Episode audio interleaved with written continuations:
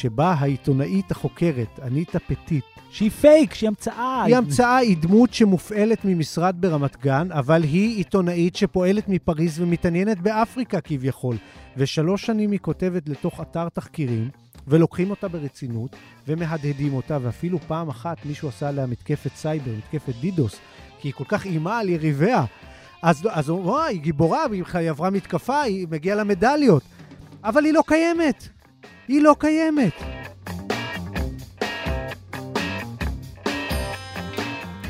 ברוכים הבאים למרקרים, פודקאסט סוף השבוע של דה מרקר. ההזדמנות שלכם לקחת פסק זמן ממחזור החדשות היומיומי ולצלול איתנו לאנשים, לאירועים ובעיקר לרעיונות מאחורי החדשות. כאן באופן איתכם כבדי שבוע גיא רולניק, והיום איתי יסמין לוי, מבקרת הטלוויזיה של הארץ.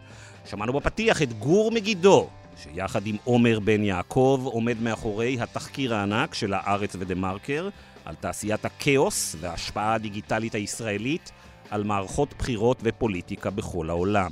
שלום יסמין. שלום. קודם כל אני חייב לשאול אותך כמה שאלות דחופות דחופות שהמאזינים רוצים לפני לדעת. לפני שהדיקטטורה תסגור אותנו. בדיוק.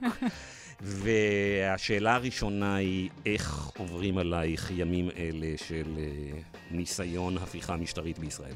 כן, הייתי אומרת שאולי קצת uh, בערך כמו היועמ"שית וכמו נשיאת בית המשפט העליון, אבל כנראה שבאמת, לא רחוק מזה, uh, מזעזע. פשוט מזעזע. אני כל בוקר קמה ב, באמת בחרדה, וגם בזעם.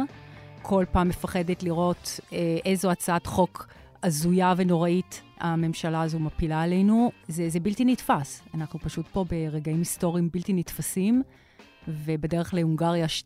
באמת, ממש ככה. נתחיל קודם כל בשאלה, אני יודע שזו שאלה נורא קשה, כי אנחנו באמצע האירועים, אבל בואי תנסי לשנייה לנסות להעריך איך היסטוריונים נניח, וחוקרים של תקשורת, יתארו את ההפיכה המשטרית, או את הניסיון להפיכה אה, משטרית, דרך סיפורה של הטלוויזיה המסחרית הישראלית, כלומר, בעיקר ערוצים 12-13, לאחרונה גם אה, ערוץ 14. וכשאני שואל את זה, את יכולה להתחיל באיך שזה נראה בשבוע האחרון, בחודש האחרון, ואולי אפילו להגיד איך זה נראה כמי שמבלה הרבה זמן מול המסך, איך זה נראה בשנים האחרונות. האם אפשר להגיד שלערוצים המסחריים בישראל היה, איך נקרא לזה, חלק בהכשרת הלבבות לקריסה המהירה שאנחנו רואים כאן בחודשים האחרונים? אז קודם כל, יפה שאתה חושב שיהיו חוקרים. אני דווקא חושבת שנראה את רותם ואסי חוקרים את התופעות הללו בערוץ 2. ועכשיו באמת, ברצינות, ללא ספק, הערוצים המסחריים תרמו, תרמו הרבה. אה, למצב שאנחנו נמצאים בו היום. אה, לא ניתן לומר בוודאות שהם אחראים להפיכה, זה באמת, אה, אני לא חושבת שאף אחד ראה את זה בה, אבל כן. כשאתה בעצם אה, מגיע למצב שהפרשן הפוליטי הבכיר שלך זה עמית סגל, והוא בעצם הפנים של הערוץ, ונ... ואני מדברת על היום, ואיילה חסון, שהיא בערוץ המתחרה ב-13, אלה הפרצופים שמרוחים לאורך כל, באמת, שעות היום, הם מקבלים יותר זמן מסך לדעתי מכל אחד אחר. אז בעצם, אם אלה הפרצופים, אז איך אפשר להגיד שהם לא תרמו? הם תרמו ועוד איך. והם תורמים בצורה אינטליגנטית, במובן שזה אף פעם לא יהיה דברים של דיבה שהם יגידו. זה אף פעם לא יהיה הסתה, הדברים שהם יגידו בצורה בולטת. זה תמיד הדברים שמרגישים, זאת אומרת, לפעמים מנומקים, זה מרגיש שנגיד עמית סגל מדבר, הוא מביא הרי עובדות הרבה פעמים, הוא מטבל את הציניות שלו, הסרקסטית, אבל כשמקשיבים פתאום ומבינים על מה הם שמו את הדגש, על מה הם החליטו לפמפם לצופים, אתה מבין בעצם איך הנדוס התודעה בעצם עבד.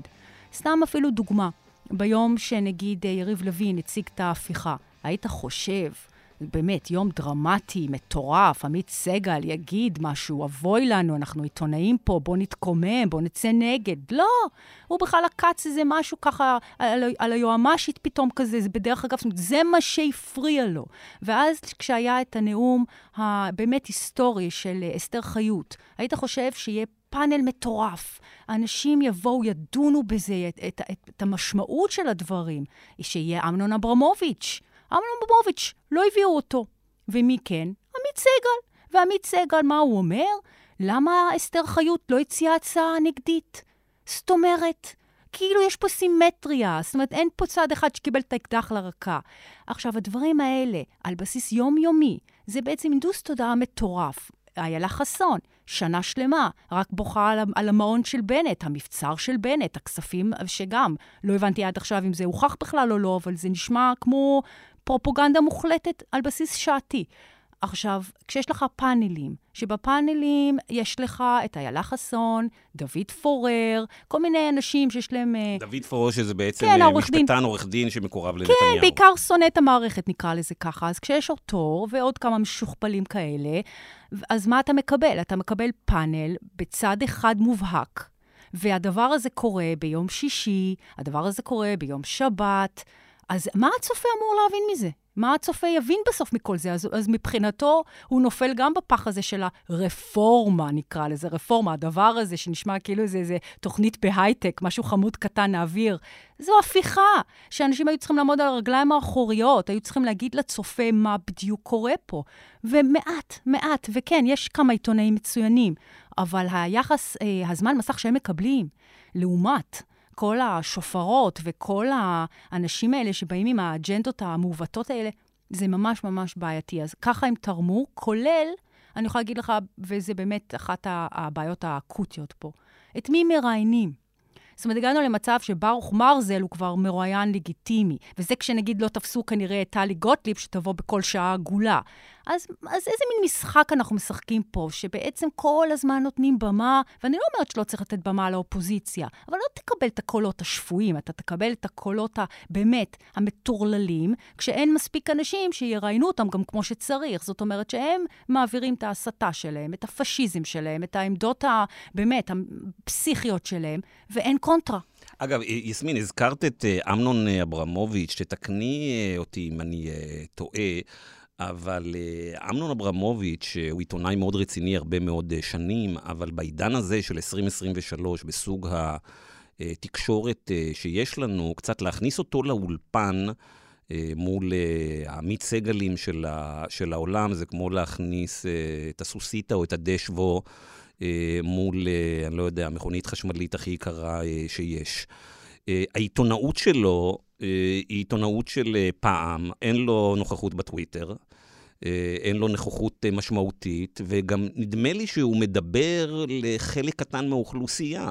כלומר, כשאת מכניסה אותו מול עמית סגל לאולפן, בעצם יש דמות אחת שהיא הרבה יותר דומיננטית. תראה, יש פה אבל החלטה מערכתית, מכוונת. זאת אומרת שאם היו מחליטים שאמנון אברמוביץ' הוא הפנים של הערוץ הזה ויהי מה, בדיוק כמו שהם קיבלו החלטה אמיצה לשים את משה נוסבאום ויהי מה, ולא מעניין אותם התגובות שחלק אומרים תעיפו אותו, עבר זמנו, לא. וזאת אגב אחת ההחלטות הטובות של, ה, של הערוץ, ייאמר לזכותם. אבל כשהם מחליטים שאמנון יופיע קצת, איזה פה דקה, שם דקה, פה הוא יבליח, אז הם בעצם אומרים, קצת ויתרנו. אנחנו דוחקים אותו לצד ונותנים תוכנית ועוד תוכנית לעמית סגל, שהוא הרי גם בפגוש את העיתונות כמובן, ומראיין שם פחות או יותר את עצמו כל הזמן. אז בעצם יש פה החלטה כן מערכתית. אני חושבת שזה סוג של, נקרא לזה חינוך שוק, חינוך צופים.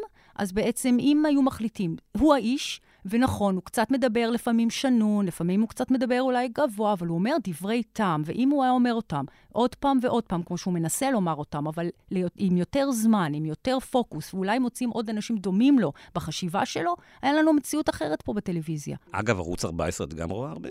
אנחנו uh, משתדלים, uh, פחות או יותר, אני משתדלת להתייחס לערוץ 14 כערוץ תעמולה של נאשם, ולכן uh, רק במקרים באמת uh, יוצאי דופן, ממש, אז מגיע להם לדעתי הסיקור, כן, כי זה ביזיון לאח... מתמשך. ב... כן, אבל יום לאחר, ביום של הפסק דין דרעי, נדמה לי שב peak הם הגיעו ב prime time שלהם, ערוץ 14 ל-7-8 אחוז רייטינג. כלומר, הערוץ הזה... אה, שהוא כאילו ניסיון להיות, כמובן, תקציבים דלים ועם, ועם טלוויזיה די דלה, אבל זה ערוץ שרוצה להיות Fox News הישראלי.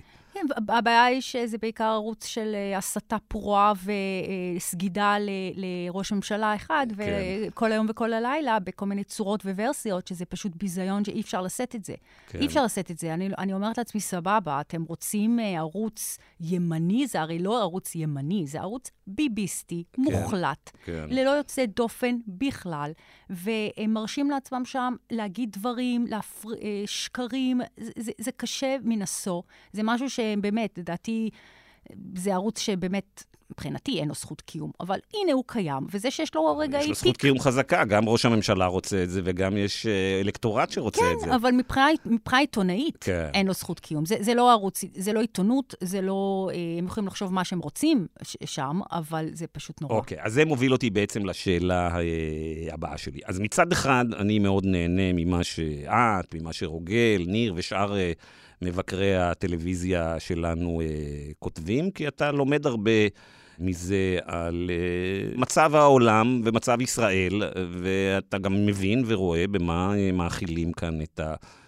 ציבור. זה נכון שברודקאסט, טלוויזיית ברודקאסט בירידה כל הזמן, אבל עדיין צופים בדברים האלה. בכל שבוע נחשפים כאן חצי מיליון עד מיליון ישראלים לשידורים האלה. עכשיו, מצד שני, חדשות בטלוויזיה זה הפורמט הכי אה, נחות שיש לעיתונות. אני אצטט פה את, אה, באילנות גבוהים, נניח את אה, ניל פוסטמן, אחד החוקרים הכי חשובים של תקשורת המונים, שבעצם הראו והסבירו כבר לפני 40 שנה, שבמידה רבה טלוויזיה זה בעצם הגדרתית תמיד בידור, וכל ניסיון לעשות עיתונות או דיון, נקרא לו, תבוני או דמוקרטי במדיום הזה, הטלוויזיוני, בדרך כלל ישיג את התוצאות ההפוכות.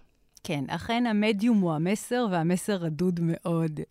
אה, אין ספק, זה נכון, אין, אין מה להתחכם פה. אה, שיש לך זמן מסך של פה דקה ופאנל של שלוש דקות, לאן תלך עם זה, לאן זה יגיע, מה אפשר כבר לעשות פה. וכן, יש תהליך של בידוריזציה אה, איומה פשוט, שהבינו כבר שזה בעצם מה שמביא את הרייטינג. הרי אה, באיזה עוד עולם, באיזה עוד אה, מצב אה, בועז ביסמוט היה פורח באולפן 60, לא בשביל לצרכי בידור ולהיות הקוריוז.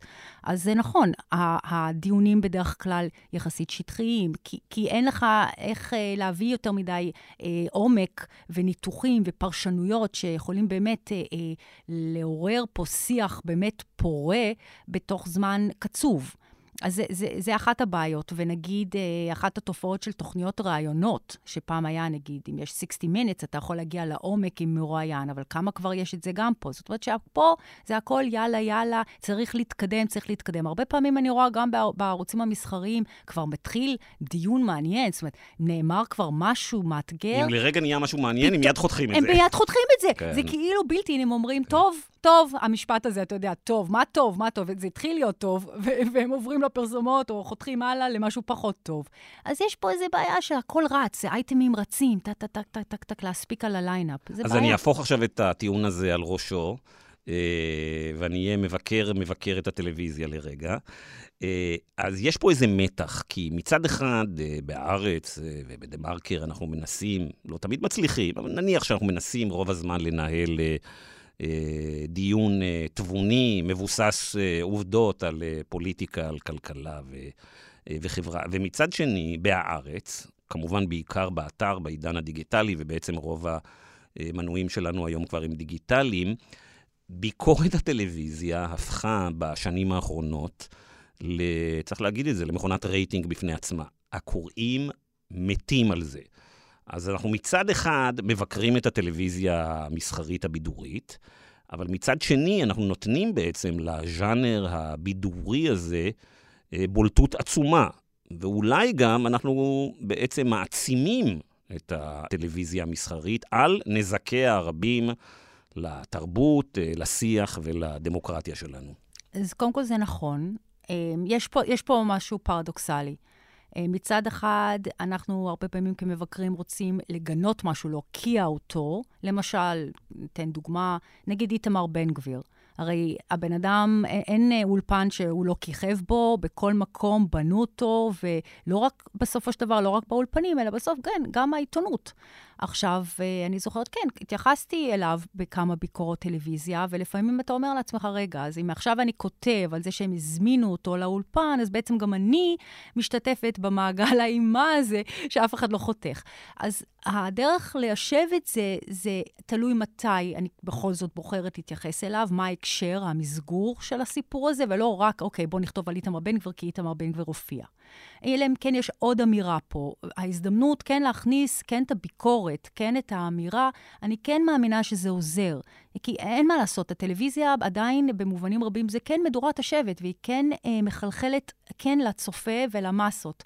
וברגע שיש נושא שמבינים מהו, יודעים איך לזהות אותו ויכולים להגיב אליו, אז יש לך כן פה את, ההזדמנות גם לקחת את זה וכן לתקוף את זה אה, באותו טקסט, מה שלא יקרה למשל באולפנים, כי שם אה, הוא מקבל יחס של מלך, הוא פשוט בא, הוא יורה את מה שהוא רוצה, במקרה הטוב ישאלו אותו שאלה מאתגרת, במקרה הרע הוא פשוט אה, במיקרופון פתוח, ופה בעצם זה כן הנשק אולי של ביקורות טלוויזיה שיכולות לשים את האצבע. כן. אז באמת, הזכרת את איתמר בן גביר, לפעמים כשיש לי אה, שיחות על, על זה עם אנשים, אני מנסה לטעון ולהסביר ל... אנשים, בעיקר מה שקרה עם התהליך הנורמליזציה של איתמר בן גביר בשנתיים האחרונות, מה שלפעמים אנשים אה, מפספסים, הם אומרים, אה, בסדר, אז איתמר בן גביר הגיע לאולפן, אבל נשאל שאלות אה, קשות. אז את אומרת, אפילו גם את זה לא עושים, אבל צריך להבין שבעצם איך עובדת המדיה, היא שמהרגע שהתחילו להכניס אה, בצורה מסיבית את איתמר בן גביר לאולפנים, וזה אגב היה הרבה לפני הבחירות, זה לא כבר שהוא נהיה אה, השר אה, לביטחון לאומי, או איזה שם שהם המציאו לזה. מהרגע שאתה מביא את בן גביר לאולפן, גם אם אתה יורד עליו, קופץ עליו, מבקר אותו, בעצם כבר נרמלת אותו.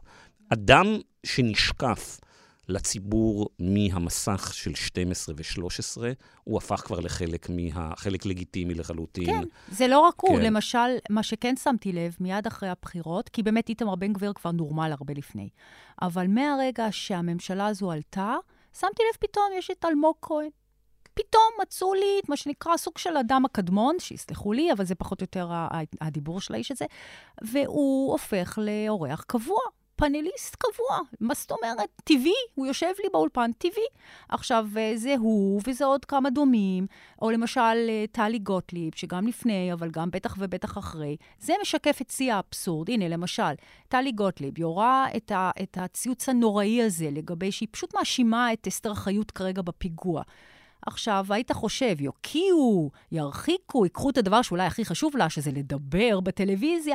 לא, מה פתאום. באותו. רגע ברור שהיא תביא מכונת קליקים, כן. הרי מבחינת הטלוויזיה זהו, עברו למוד. אז עכשיו מביאים את טלי, ומי יראיין את טלי ראשון, ומה היא תגיד, והנה, היא לא מתחרטת, היא כן מתחרטת. אז הריקוד הזה הופך כבר לנורמלי, ואז בעצם אתה לא מוקיע את ההתנהגות הזו, אתה בעצם מראה שהנה, זה עובד, זה עובד. הנה, היא קיבלה זמן מסך, היא קיבלה את המיקרופון. פונט, שזה הרי מה שהם רוצים.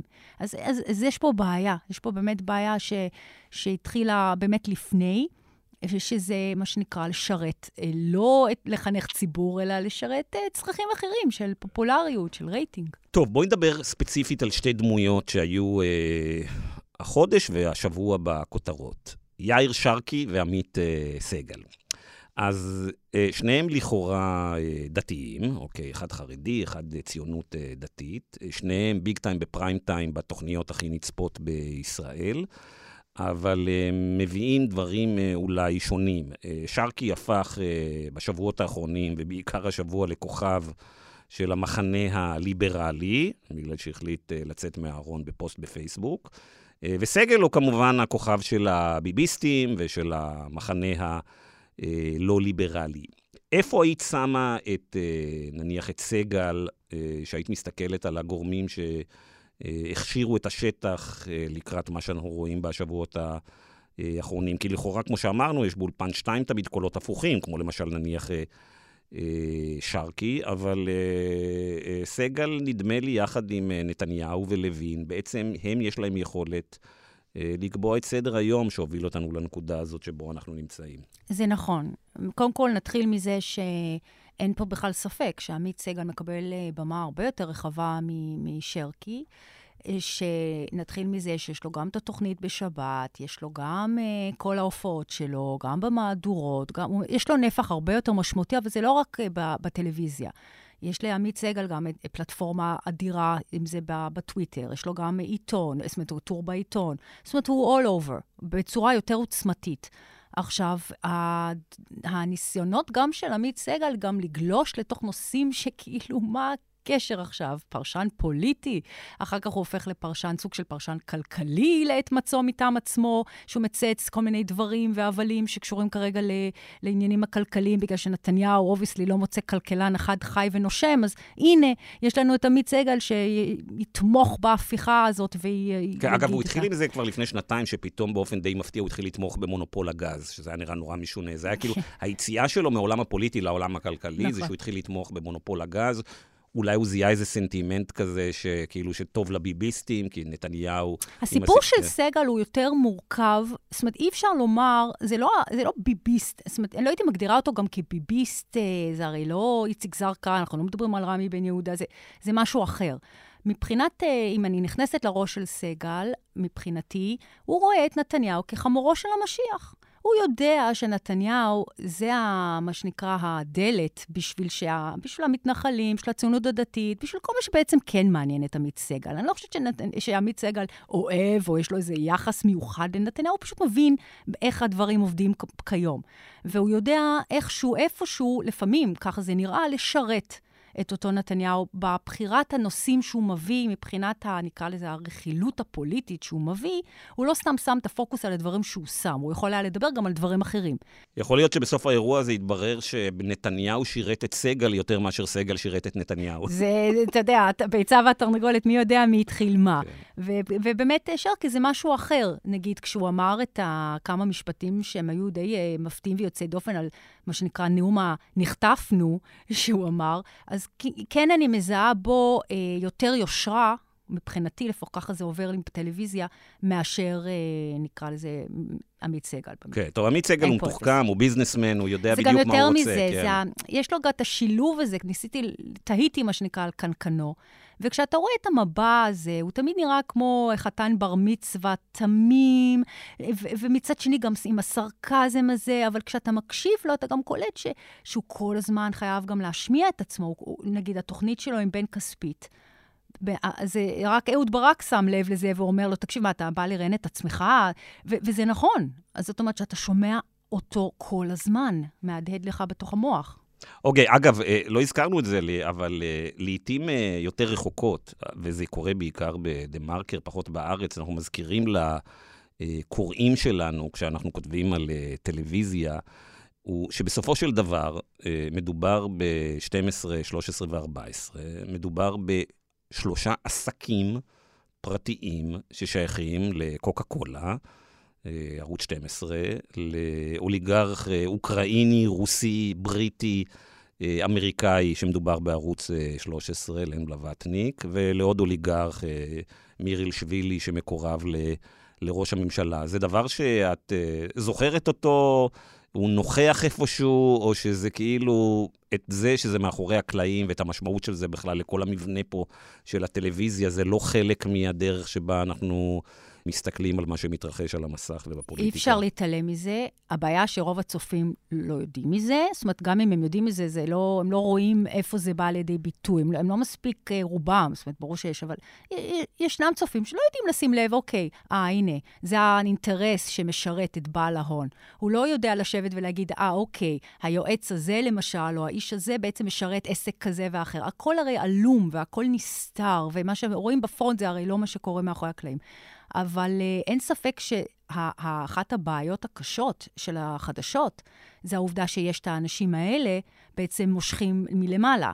הרי, הרי אם לא היה מישהו שיש לו איזה שהם עסקים עם uh, ראש ממשלה, אז, אז מן הסתם לא היה צורך אולי לשים שופרות כל היום, והיו דווקא כן חותרים למשהו אחר.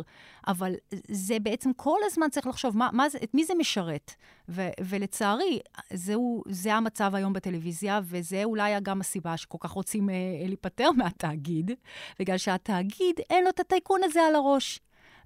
ומה שנקרא, אם אי אפשר לשלוט, אז מה הטעם? אז, אז זה החשיבה של שלמה קרעי וכל החבר'ה הטובים במרכאות.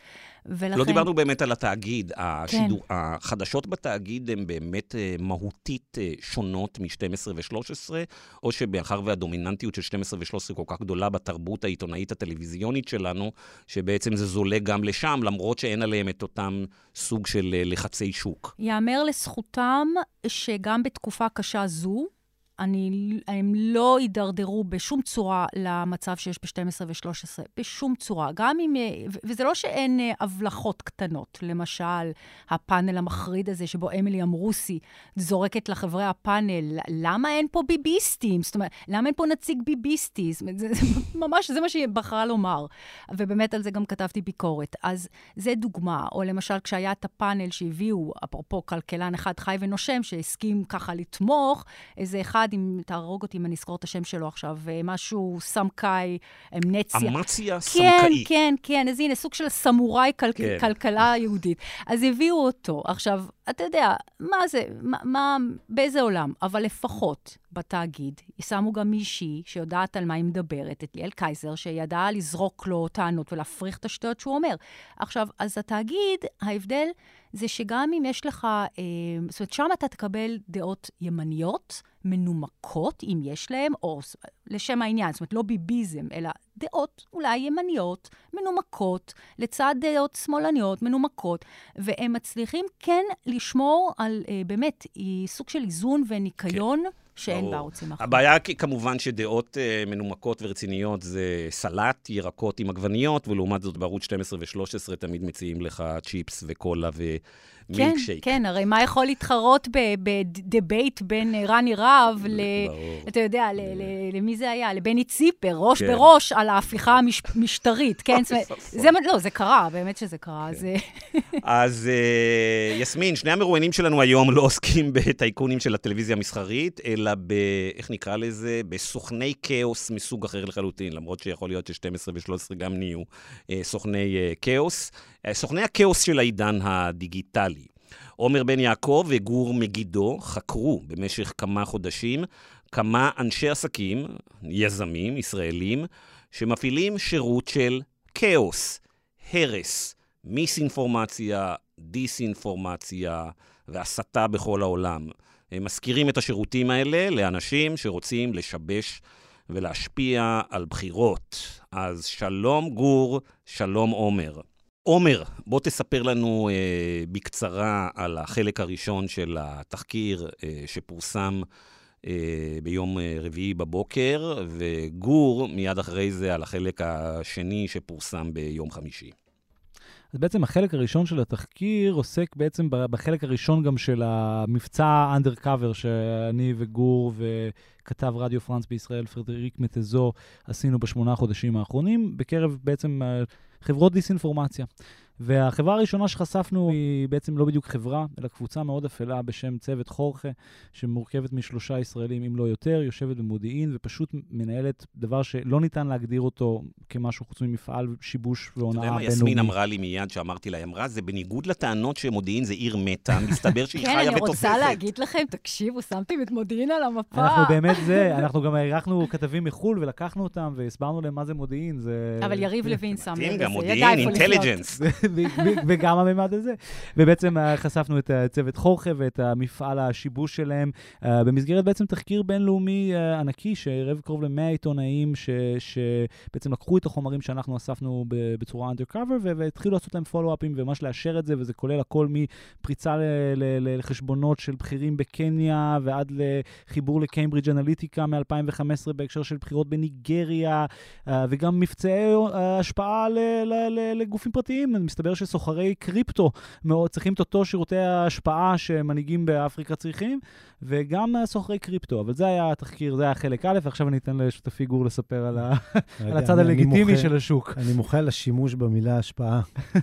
ש, שאין מה לעשות, אנחנו פוגשים, כל כך התעסקנו עם האנשים האלה בשמונה, תשעה חודשים האחרונים, שאנחנו כבר נכנסים לתוך הז'רגון שלהם, אבל נכון. השפעה... השפעה זה המילה המכובסת. השפעה, נכון, צודק. יופמיזם, כן. זה, כן, זה, זה היופמיזם של, של בעצם גנבת דעת, הונאת המונים. זאת אומרת, זו לא הונאה של אדם אחד, זו הונאה של עמים, של מדינות. אה, אז זה המילה השפעה, וזה מה שהאנשים האלה עושים, וזה גם מה שהאנשים שאנחנו נדבר עליהם עכשיו עושים. זאת אומרת, אבל הם עושים את זה באמצעים אחרים. בוא נגיד שאם חוכר הוא מכונה דיגיטלית, ששיטתו היא בגדול אה, פרוץ, ארוך את התוכן, הדלף את התוכן ואז תדחוף אותו עם אבטארים, זה השיטה של חוכה. השיטה של אה, ליאור חורב ורועי בורשטיין, אה, היא מבוססת על פחות נכסים, זאת אומרת, פחות האבטרים, הם מופעלים ידנית, אבל הם הרבה יותר מתוחכמים. זאת אומרת, אבטר אחד, שמשקיעים בו שלוש שנים בהפעלה אנושית, והוא, אנשים תופסים ממנו עיתונאי חוקר, אתם מבינים מה זה יכול לעשות. ברור, כן. ואנחנו חשבנו שגדי טאוב הוא סוכן כאוס. מתברר ש... כן, אני לא יודע, לא יודע אם גדי טאוב הוא אבטר או אדם. לא, אבל שזה בדיוק העניין, אנחנו חיים בעולם של בוטים, ובעצם אנחנו מבינים שיש, ואני חושב שזה ממש מונח של, של רועי בורשטיין, של אבטרים עמוקים, שזה בעצם סוג של סוכן, זאת אומרת, זה ממש כמעט סוכן דיגיטלי. כן, אז, אז אולי נתחיל קצת מהמקרים, או ה... זאת אומרת, אחד, אחד מה... מה שקרה פה בעצם הוא די דומה, בנינו סיפור כיסוי אחר, הפעם אנחנו לא רוצים לדחות את הבחירות בצ'אד, אלא אנחנו קשורים לרשת קמעונאית שרוצה לדפוק רשת קמעונאית. התחפשתם ללקוח. התחפשנו ללקוח, כן. סיפור אחר, גם פרד התחיל, פרד, פרדריק מתזו, ו... ופנינו אליהם, ופרד ועומר עשו איתם סדרה של פגישות, והם היו, צריך להגיד, יותר זהירים, פחות גלויים. איך קוראים לחברה? Percepto International. אוקיי. והיה לפני כן... מתי הופעתם במשרדיהם לראשונה וביקשתם מהם אה, פגישה ושאתם רוצים לשכור את שירותיהם? כן, לא, לא הופענו במשרדיהם, הכל התקיים בזום בהקשר הזה. נפלאות הקוביד, העיתונות החוקרת כן. הרבה יותר פשוטה פוסט-קוביד. כן. הכל, הכל התקיים בזום, כך שגם יכולנו לשמור את המצגות בצורה מסודרת. והם, בניגוד לחורחה, פשוט הראינו, אה, אתה רואה, זה הטלפון של פארוק, העוזר של ה... אתה רק צריך לעשות גוגל, להבין מי זה פארוק, ואתה מבין שהוא פרץ לעוזר של נשיא קניה. אלה כאילו קצת טשטשו, הם שמו לנו slide, אבל הם עשו עליו blur. אז היה איזה אתגר לנסות להבין מה יש מאחורי ה slide. אז דוגמה, סיפור אחד שהוא מספר, היה איזה NGO, איזה אה, ארגון שלא למטרות רווח, עמותה, שמציקה ללקוח, והלקוח צריך להיפטר מהעמותה שמבקרת אותו. אז מה עושים? משיגים מודיעין, דוחפים את זה לאיזשהו אתר תקשורת, ובעצם מכפישים אותו עד, עד שמכניעים אותו. עכשיו, כשהוא סיפר את הסיפור הזה, אה, קצת היה קשה להבין במה מדובר, הוא שם את ה image, את, את התמונה המטושטשת של הכתבה, ובסוף מצאנו את הכתבה, והכתבה היא בעצם כתבה על הצלב האדום הבינלאומי, שליאור חורב ובורשטיין, כנראה, השיגו איזשהו מידע עליו. ליאור אחר כך, חורב, אחר כך בשיחות מאוחרות, אמר שהם השיגו הקלטות עליו, וטען שזה הגיע מרשויות ביון. אני לא יודע אם להאמין לזה. ובכל אופן, הם לקחו איזה עניין, אה, ארגוני זכויות אדם שרוצים להגיש סיוע בתוך אזורים שכבושים על ידי ארגוני טרור צריכים כדי להגיש את הסיוע. אה, גישה לאנשי, זאת אומרת, להגיע להסדר עם מי ששולט בשטח. כן. צריך להגיד לו, תגיע משאית והיא תוריד תרופות, ונא לא לפגוע במשאית. ומגיעים להסכם.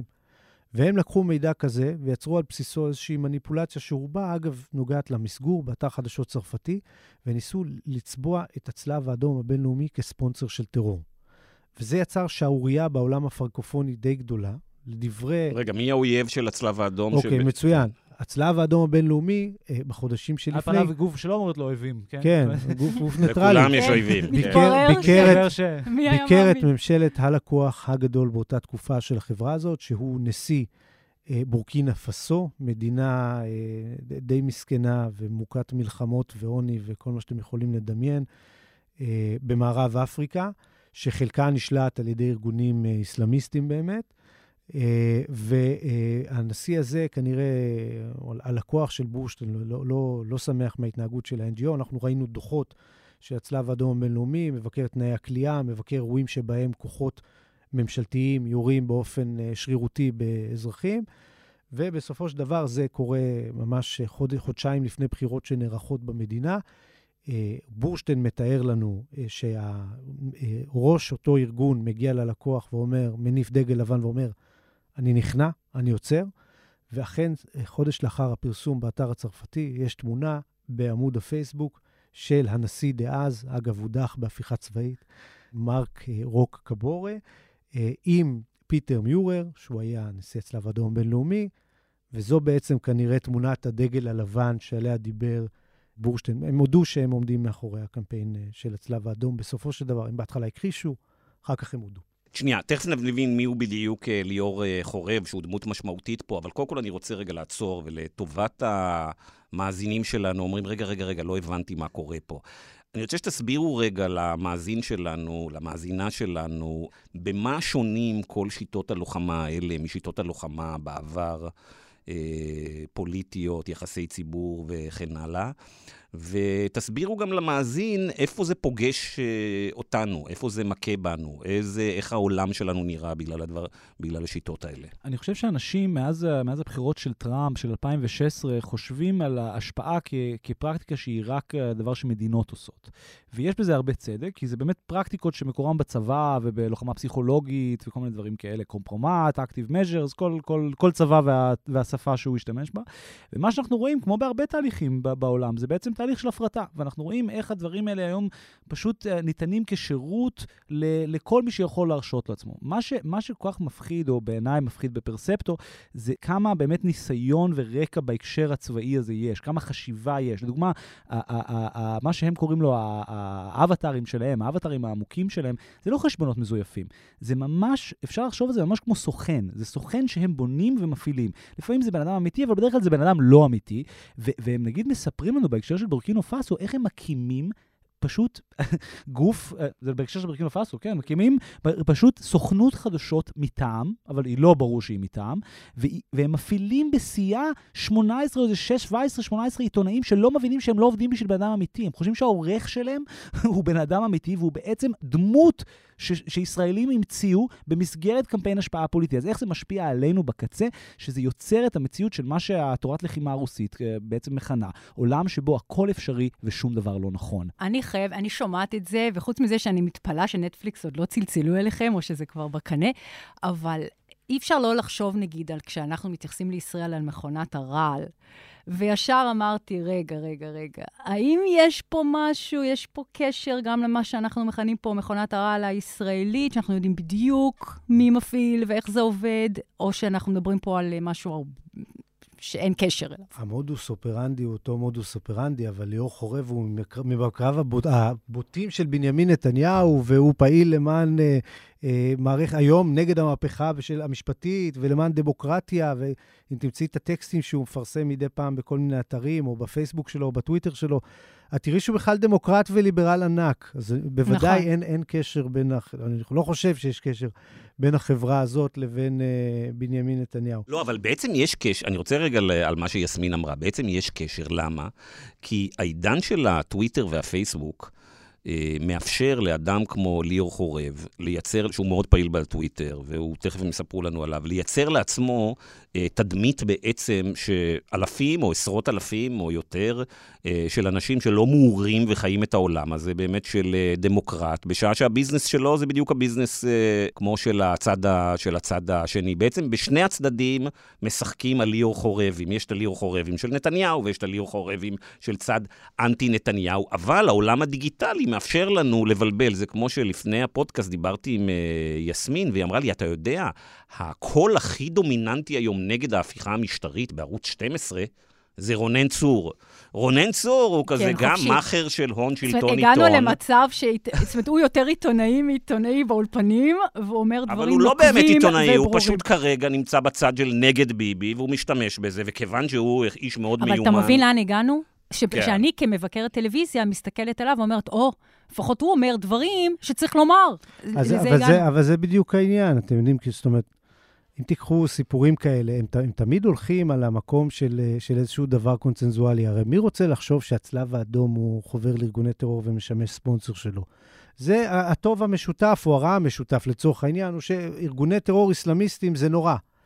אז לוקחים את הנרטיב שאנחנו חושבים, שהוא עובד. אני, כן, מצטער שאני חוזר לדוגמה הזאת, אבל כשפרצה פרשת ההשפעה, לצערי, כן, זו המילה הנכונה, או מבצע התודעה של פגסוס בישראל, זה היה בדיוק אותו דבר. רכבו על הנרטיב שכולנו מאמינים בו, של פרטיות, של זכויות אדם, של פיקוח על הכוח המשטרתי, של פיקוח על הכוח המשטרי.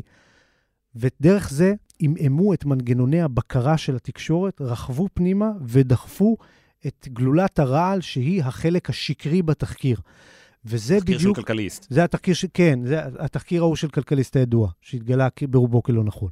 עכשיו, בדיוק הדבר הזה, זה מה שאנחנו רואים. כשבאה העיתונאית החוקרת, אניטה פטיט, שהיא פייק, שהיא המצאה. היא המצאה, היא דמות שמופעלת ממשרד ברמת גן, אבל היא עיתונאית שפועלת מפריז ומתעניינת באפריקה כביכול. ושלוש שנים היא כותבת לתוך אתר תחקירים, ולוקחים אותה ברצינות, ומהדהדים אותה, ואפילו פעם אחת מישהו עשה עליה מתקפת סייבר, מתקפת DDoS, כי היא כל כך איימה על יריביה. אז, אז אומר, היא גיבורה, היא עברה מתקפה, היא מגיעה למדליות. אבל היא לא קיימת. היא לא קיימת. עכשיו, גם זה מדהים, באחד מהשיחות שלנו איתם, הם בעצם, אה, בשביל לעזור ללקוח העסקי שלנו, הם מציעים להשתמש בנושא מאוד קונצנזואלי באפריקה המערבית, שזה הנושא הדקולוניאליסטי. זאת אומרת, הם בעצם מציעים לנו uh, לרכוב על גל האנטי-צרפתיות, והם מציעים לעשות את זה דרך אינפלואנסר אנטישמי. והכתב וה, הצרפתי ששותף לתחקיר הזה בעצם שואל אותם, הוא אומר, אבל, אבל שנייה, הוא, הוא נורא נורא אנטישמי. ואז הם אומרים לו, כן, אבל אתה יודע, זה נורא יעיל בהקשר הזה, כי מי לא רוצה להיות אנטי-קולוניאליסט? מי לא רוצה להתחבר ל, ל, לדבר הזה? והאויב של האויב שלנו הוא גם... בוא, רגע, בוא נגיד כמה מילים, חבל לפספס. כן, זה סיפור מטורף. זה, זה לא סתם איזה אנטישמי. קמי סבא בעולם דובר הצרפתית, הוא לא סתם גורם אנטי, הוא, הוא, מש, הוא בן אדם שהולך ומקבל מקום של כבוד לצד נשיא איראן לשעבר, מחמוד אחמדינג'אד. מופיע בדוחות של ה-State Department. כן, עוד, עוד מעט נגיע לגרסה, הגרסה החדשה שלו היא פוטיניסטית, אבל בעבר אה, אה, משבח את חמאס, את חיזבאללה, קשרים באיראן, אנטי-צרפתיות מאוד חזקה. נחשב אולי אחד גדולי האנטישמים בעולם דובר הצרפתית, ובחודשים האחרונים, בן אדם שמחובר לקבוצת וגנר, שזה זרוע, גם השכירי החרב ש, ש, ש, של, של פוטין במלחמותיו uh, השונות, וגם זרוע התעמולה של הקרמלין, זאת אומרת, הזרוע שמפעילה, הזרוע שמפעילה בוטים, שמחריבים חברות במערב, היא מפעילה את קיימי סבא. והוא מופיע בנובמבר בדוח של uh, מחלקת המדינה האמריקאית, קיימי סבא, כאינפלואנסר מטעם פוטין. אנטישמי, שונא המערב, שונא ישראל. זו האישיות הכי מצורעת על האדמות. והאיש הזה בעצם, אה, ליאור, חבר, ליאור חורב וחבורתו משתמשים בו. אז, אז תשמע, אז יושב, יושב אה, רועי בורשטיין עם הלקוח שאיננו לקוח, בזום, והוא אומר לו, תשמע, יש לי רעיון מצוין, אה, למה שלא נשתמש בשירותיו של קמי סבא? עכשיו, פרדריק מטזו, אני חושב באופן אותנטי, לא כדמות במשחק, באופן אותנטי הזדעזע, הוא אמר לו, מה זה, אבל הוא נורא אנטישמי, הוא כמו איזה לואי פרחן, אני, איך אתה יכול להשתמש בו? אז הוא... הוא אומר, תשמע, אני, אני מקווה, הייתי רוצה שמישהו ישלם לי בשביל לעשות קמפיין נגד קמי סבא, אבל כרגע יש לי לקוח ויש לו אינטרס, ו-the enemy of my enemy is my friend.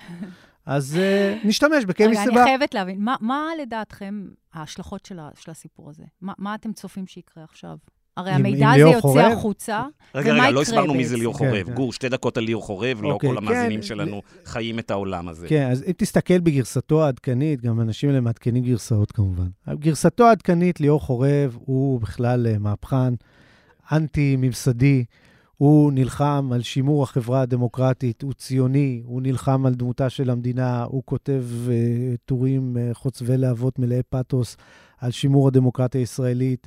והוא גם יועץ תקשורת מן המתוחכמים. בואו ניתן איזה רשימת, אה, רשימת מלאי של אנשים שהוא שירת לאורך השנים. אה, אריאל שרון, אהוד ברק, אה, משה כחלון, רוני אלשיך כמפכ"ל, כמפכ"ל.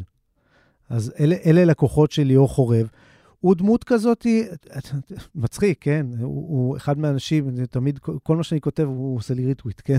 זאת אומרת, אני, כביכול הוא מהדהד את הנרטיב שאני חי בו. והדבר הכי מדהים בליאור חורב, אני חושב, היה שלב בתחקיר, תח... הדבר הכי כיף בתחקיר הזה, וגם הכי קשה, הוא הקבוצה. שיש עשרות אנשים בדיספוזל של התחקיר. יש, יש במי להשתמש. אז פנו הרדיו הצרפתי, כתב אחר, לבורשטיין וחורב, והציעו להם ראיון, והם חשבו שהם יאכילו אותם את הלוקשים שלהם על, על זה שהם בכלל חברה שעוזרת לאתר אינפלואנס, ולאתר אבטארים, ולאתר הונאות ברשת. ובתחילת הריאיון הזה, אז uh, הוא נותן להם לדבר, למה לא? אז ליאור חורב יוצא בנאום על כמה העולם של אינפלואנס, אבטארים, כל ההונאות האלה ופופוליזם, זו הסכנה הכי גדולה לדמוקרטיות בימינו, כשהוא לא יודע שהכתב הזה כבר יודע שיש תיעוד, וידאו, שמראה שמה שהוא אומר שזה הסכנה הכי גדולה לדמוקרטיות בימינו, זה בדיוק מה שהחברה שלו עושה.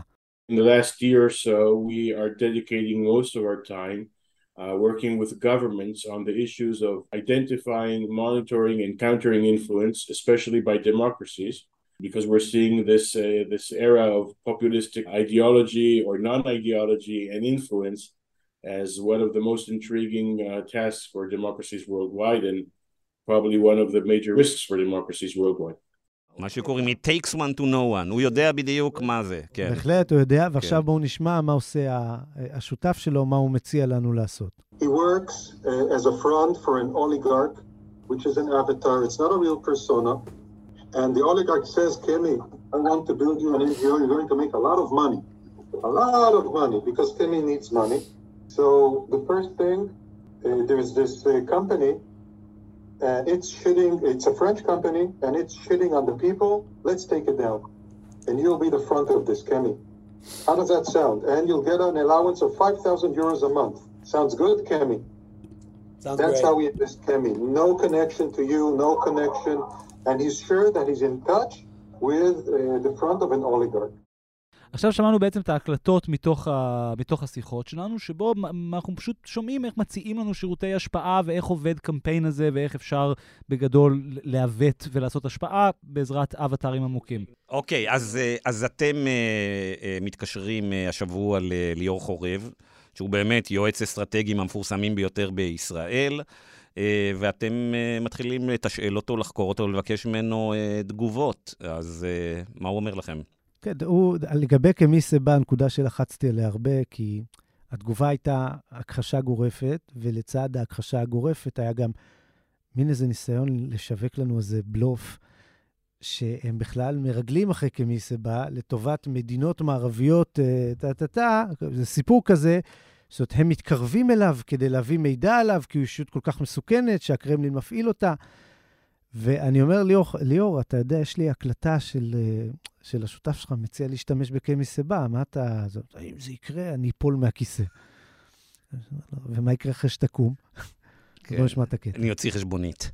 אם היית מגלה שבורשטיין השתמש בשירותיו של קמי סבא, הייתי נופל מהכיסא. ואחרי שהיית נופל וקם, מה היית עושה? אבל אני אומר לך, אני נופל מהכיסא, אתה מכיר אותי מספיק שנים לדעת מה אני עושה כשנופל מהכיסא, אבל אני אומר לך, הייתי מאוד מופתע. אוקיי, חברים, מה הצעד הבא של התחקיר? מה אמור לקרות עכשיו? עוצרים את כולם, מכניסים אותם לכלא? זה גורם אבל לחשוב, זאת אומרת, אני חושבת שהאזרח הקטן, זאת אומרת, מי שמקשיב עכשיו, כבר לא יודע מה הוא יכול כבר לעשות בשביל להתגונן, הוא כבר לא יודע כבר למי להאמין, למה להאמין, הכל כבר בעצם נראה לו כבר כמו איזה סכנה. זה בעיניי בדיוק ההשלכה הכי מסוכנת. נכון, זה, זה מה שיכול לקרות למישהו. זה נקרא פרדוקס הפרופוגנדה. כשאתה מדווח על פרופוגנדה, אתה בעצם מעצים אותה גם. ובכלל, אנחנו בעצם, אפשר לראות את התחקיר הזה כמשהו שתורם לאי-ודאות לגבי המציאות. ואני חושב שאפשר גם להסתכל על זה הפוך. זה שאנחנו באים משני עיתונים מצוינים, ואנחנו חלק מקבוצה של באמת, באמת הכתבים, והכתבי טכנולוגיה והכתבי תחקירים הכי טובים בעולם, מראה שמה שחשוב זה, זה להבין שיש מי שעושה עבודה טובה. זאת אומרת, חלק מהבעיה זה שה, שה, שבאינטרנט כל הלינקים נראים אותו דבר. הלינק של דה-מרקר נראה בדיוק כן. כמו הלינק של אתר פייק ש, שחורחה בונה. ו, ובמובן הזה אני חושב שצריך לחזור לדברים של, זאת אומרת, מי שכותב תחת שמו ותחת מותגים שהם, ש, ש, ש, שאם הם מפשלים אז, אז מפטרים אותך, כי כן? כי זה כן מחזק זה, את זה, המשבר זה... אימון, הרי ברגע שאתה אומר, אוקיי, הצלב האדום הוא לא הצלב האדום, אז נוצר כבר משבר שהכל כבר אולי זה איזה קונספירציה. זה, זה, אייטם, זה אייטם שהוא בתקשורת האמיתית. כן. זה אייטם שהוא תפס בתקשורת האמיתית. אגב, הייתי יכול להגיד לך, תיקחו רק מדיה ממוסדת, יש שם אורחים, אבל אחד מהממצאים בתחקיר, בתחקיר של חוכה, זה עיתונאי צרפתי, מגיש בערוץ החדשות הנצפה ביותר, ש, שכרגע הושעה, אולי גם יודח מתפקידו, בגלל שחורכה אמר לנו שהוא בעצם שתל אצלו אייטם, ואחר כך התברר שהוא העביר את אותו האייטם ועוד הרבה אייטמים נוספים, הוא בא עם דיסק און קי ודוחף את הפוטאג' אה, לחדר העריכה מאחורי הגב של העורך. זאת אומרת, יש לו איזה הסדר עם אנשים, השפעה זרה בתוך ערוץ הטלוויזיה המסורתי. אז אה, פתרונות, אה, האמת, הסיפור הזה, פתרונות זה, זה לא עלינו. זה אנחנו... יהרוס את הקריירה עכשיו של ליאור חורב, או שלמעשה זה יוצר את הליאור חורבים הבאים? בואי נפריד בין שני התחקירים. חורחה, אה, טל חנן וחבורתו, הם פרצו לטלפונים, זה על פי החוק, כמעט בכל אה, jurisdiction שתחשבי עליו, לא חוקי, הם צריכים להיחקר, הם צריכים לשבת בכלא. והסיבה היחידה שאולי זה לא יקרה, זה כי בגלל אפסות רשויות האכיפה בישראל. חולשת, חולשת. חולשת, חולשת. כן. לא, אולי זה יקרה, לא יודע, כן. לא רוצה להגיד סתם. אבל אני כבר נתקלתי בהרבה מקרים שהיו ראויים לחקירה ולא נחקרו. ערן קמין אמר שפחות או יותר אה, חקירות, אה, זה שחיתות והכל, זה כבר משהו שהלך והידרדר מאז אה, תיקי נתניהו. כבר לא אופנתי. כן, כן, זה אין, כבר לא, אין טרנד של אין זה. אין מוטיבציה, אבל דווקא זו מטרה נוחה, כי אולי אין לה פה איזה... כן, היא, לא, היא לא מעסיקה את השלטון, אפשר לצלוב אותם ולהגיד כמה אנחנו רציניים. אבל לגבי ליאור חורב, אני אומר את זה בצער רב, זאת אומרת, זה לא בטוח שכל המעשים הנוראים האלה הם לא חוקיים. זאת אומרת, זו מרמה, אולי זה קבלת בדיוק, דבר כן. במרמה. זו שאלה אקדמית, בשביל להתחיל לחקור צריך לעשות סמינר. זה לא, זה לא כמו ראיתי אותך בתוך הטלפון של העוזר של נשיא קניה, עכשיו אני אחקור אותך. כאן כבר יש שאלה יותר מורכבת, ולכן אם המחוקקים אה, לא ייכנסו לתמונה, על המחוקקים שלנו, עזבו, אני לא רוצה לדבר בכלל, המחוקקים כן, במדינות המערב... על איזה מדינה אתה מדבר? לא, אנחנו עוד שנייה הונגריה פה, אתה יודע. בדיוק, במדינות המערב האחרות, שהרי הכל בינלאומי והכל, אפשר להכיל את הדין הפלילי של הרבה מדינות כמעט על כל מעשה.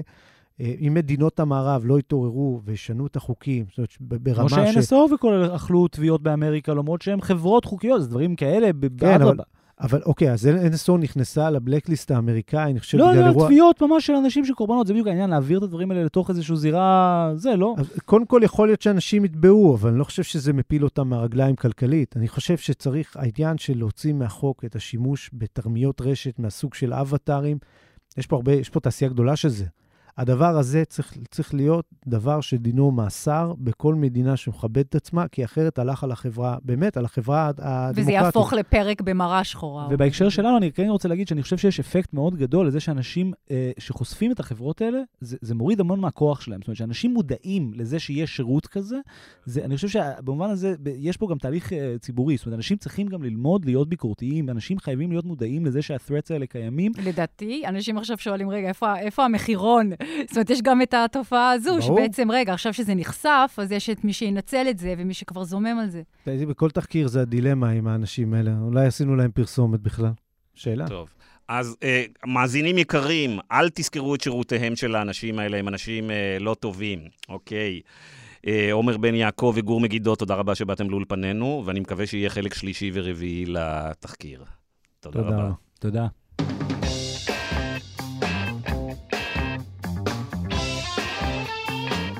יסמין, אה, הגעת כבר למסקנה מה יותר אה, מטריד, ערוצים 12 ו-13 ומה שהם עושים לשיח הציבורי, או כל החבר'ה האלה שגור ועומר חשפו? מההיבט האישי, זה די ברור את מה אני לוקחת איתי, אז uh, הייתי אומרת שקצת ההשלכות של 12-13 יישארו איתנו קצת אחרי יום-יום, שעה-שעה, אבל זה, זה, זה סיפור באמת... אה, מדהים, במובן שבאמת, אתה כבר לא יכול כבר לדעת מה זה מה, מי זה מי. אנחנו כבר נכנסים לאיזה עולם שבאמת, מרוב הפיתוחים הטכנולוגיים, האבטרים, הכל, זאת אומרת, זה היה ברור שהדברים האלה יקרו. אבל אתה לא תיארת לעצמך שבאמת, שבתוך מודיעין, מכל המקומות בעולם, שם מבשלים לך את הדברים האלה, שזה באמת קורה. זאת אומרת, אנחנו חיים פה באיזה מחשבה טוב, בוטים מאינדונזיה, אתה מבין? קנו לייקים ממלזיה או משהו. והנה, קורה משהו שהוא כל כך הרבה יותר uh, מפותח, משוכלל, ו- וזה באמת אסון. זה, זה באמת אח- אחת הבעיות הקשות ש- שגם הרשתות החברתיות. אה, ש, שיש להם כל הזמן גישה לתוך המוח שלך, אה, הנה, זה, זה אחת התופעות הקשות. טוב, אני לא אמרת רשתות חברתיות, אנחנו לא נדבר היום, דן, על רשתות חברתיות, על הנושא שחוזר פה שוב ושוב. צריך משהו לפעם הבאה, בכל זאת, כן. בדיוק, בפודקאסט. אה, יסמין, תודה רבה שבאת לאולפנינו. עד כאן המרקרים להשבוע. אם אהבתם את הפודקאסט, אל תשכחו להירשם בחנויות הפודקאסטים של אפל, ספוטיפיי וגוגל. תודה רבה לאמיר פקטור המפיק שלנו, תודה רבה לעומר בן יעקב ולגור מגידו שהגיעו לאולפן. תודה למבקרת הטלוויזיה שלנו, יסמין אה, לוי, וכמובן לעורך האגדי שיצטרך להתעסק עם כל הסינקים של כל אה, סוכני הכאוס כאן ולשתול אותם בפודקאסט הזה, אה, דן ברומר. להתראות בשבוע הבא.